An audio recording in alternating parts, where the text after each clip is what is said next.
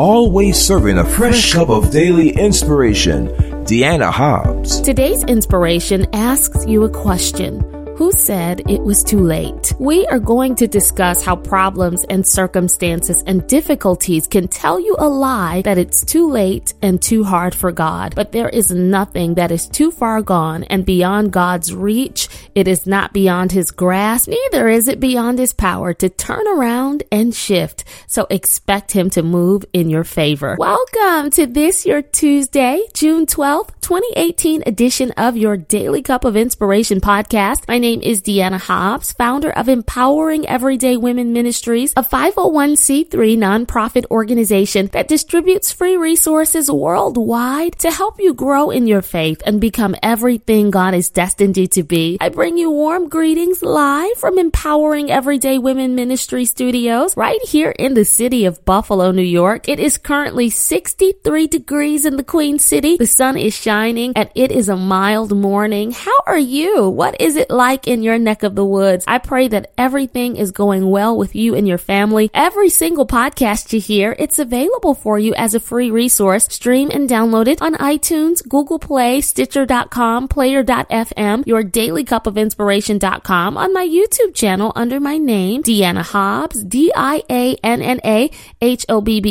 Just click that red subscribe button, turn on your notifications, and every time a podcast is uploaded, you'll receive a notice. I want to get get into what God has to say to us, I believe it's really going to minister to your needs. So let's pray. God, I thank you for another day that you have brought us together. Thank you for this word. It is not by accident that this individual is listening, but you sent them here because there's something you want to deposit into their spirit. So use me, use my mouth so that I might speak only what you say and that it will be a word in season to them that are weary. In Jesus' name, amen. So this morning I was thinking about about the time I graduated from college. I waddled across the stage, Daily Cup family, feeling all excited. I was seven months pregnant with our second daughter at the time. It had taken me about seven years to get my four year degree, and it felt almost surreal when that day came. You want to know something else funny about my graduation? Well, my husband's late dad, Ernest Hobbs, came to stay with us.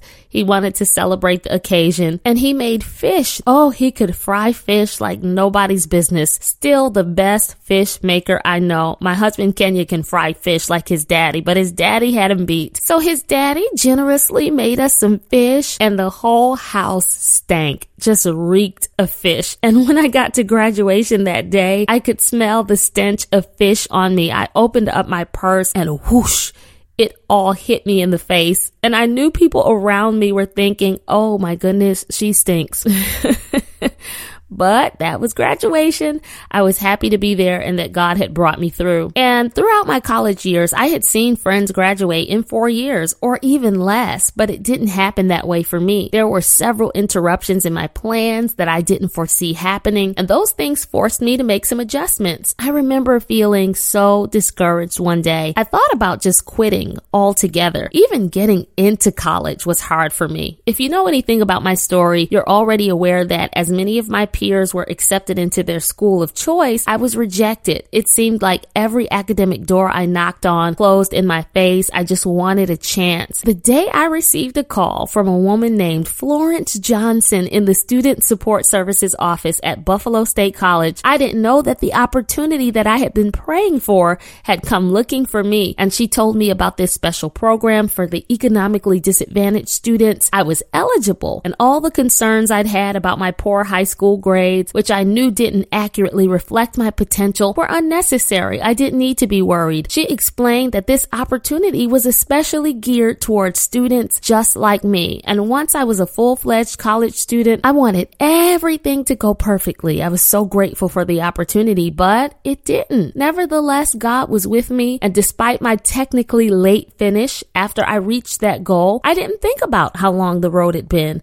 I didn't focus on how my progress was much slower than lots of others. All I could think about was how thankful I was that I didn't quit and I had made it. And you'll make it too through whatever you're going through. Also, as you wait for whatever you're believing God to help you do and accomplish, don't make the mistake I did. I used to stay stressed out about the timeline. While I was going through it, I assumed that the length of time it was taking to come together indicated that perhaps it wasn't meant to be. And that wasn't true for me, and it's not true for you. Where do we get this notion that God does things quickly all the time? The truth is, often the Lord does his best work when we think it's too late. Think about it. It was technically too late in Luke chapter 8, verses 49 through 55, when Jesus resurrected the sick daughter of Jairus, who was said to have already died before the Savior even got there. It was technically too late in John chapter 11, verses 1 through 44, when Jesus showed up after Lazarus had been dead four days and raised him up. It was technically too late again in Genesis chapter 21, verses 1 through 6, when God waited until Abraham was 100 and Sarah was 90 years old to give the couple the promised child Isaac. It was technically too late in Daniel 3, when the Hebrew boys Shadrach, Meshach, and Abednego were thrown into a fiery furnace, and from the looks of things, they were doomed to be incinerated. And yet the Bible says not a hair on their head was singed. Their clothes weren't even scorched. There wasn't the faintest scent of smoke on them. Now here's the greatest example of all. In spectators' minds, it also was technically too late when Jesus was crucified and died. But on the third day, he still rose with all power in his hands. And that same resurrection power is alive today. God is yet able to revive your dead situation, to speak life into a thing that looks like it's too far gone to be helped, to bring you out of that long endured wilderness. There is no such thing as too late or too hard for God. Wherever you find yourself, if you're waiting for manifestation of God's hand and plan in your life, don't fret no matter how long it takes. If God said it, it's got to happen. It must happen. If it takes 20 days, 20 weeks, 20 months, or 20 years, he says in Isaiah 55, 11 in the New International Version, which is the scripture I'm stirring into your cup of inspiration, so is my word that goes out from my mouth, it will not return to me empty, but will accomplish what I desire and achieve the purpose for which I sent it. As you drink down the contents of your cup of inspiration podcast today and meditate on the scriptures that I gave you, they will strengthen you as you wait for manifestation. Keep on believing God. Your time is coming. Hope in Him. Don't waver. The same God that raised Jesus from the dead is moving on your behalf right now. He's got an amazing destiny with your name on it. I know you've been waiting a long time. You've been praying. You've been crying out to God. You've been asking Him to fix it, to turn it around, to work this situation in your favor, to manifest His will, to reveal Himself, to allow your time and your turn to show up. And it looks like some days things will never change. And you're so concerned about the timeline. You've been stressed about how much time has passed. But today the Lord wants you to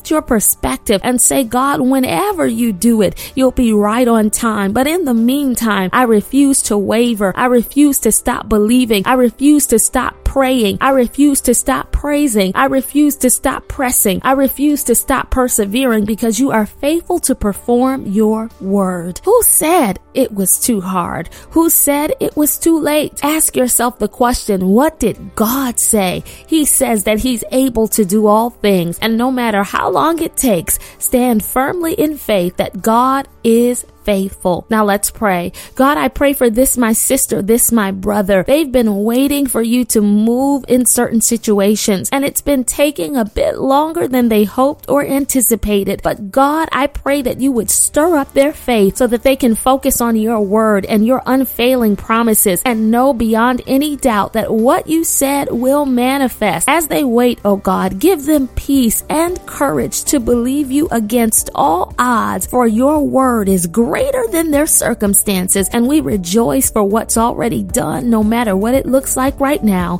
In Jesus' name, amen. Your Daily Cup of Inspiration podcast has been brought to you by Empowering Everyday Women Ministries, where we help fuel your faith every day. For more information, log on to www.diannahobbs.com.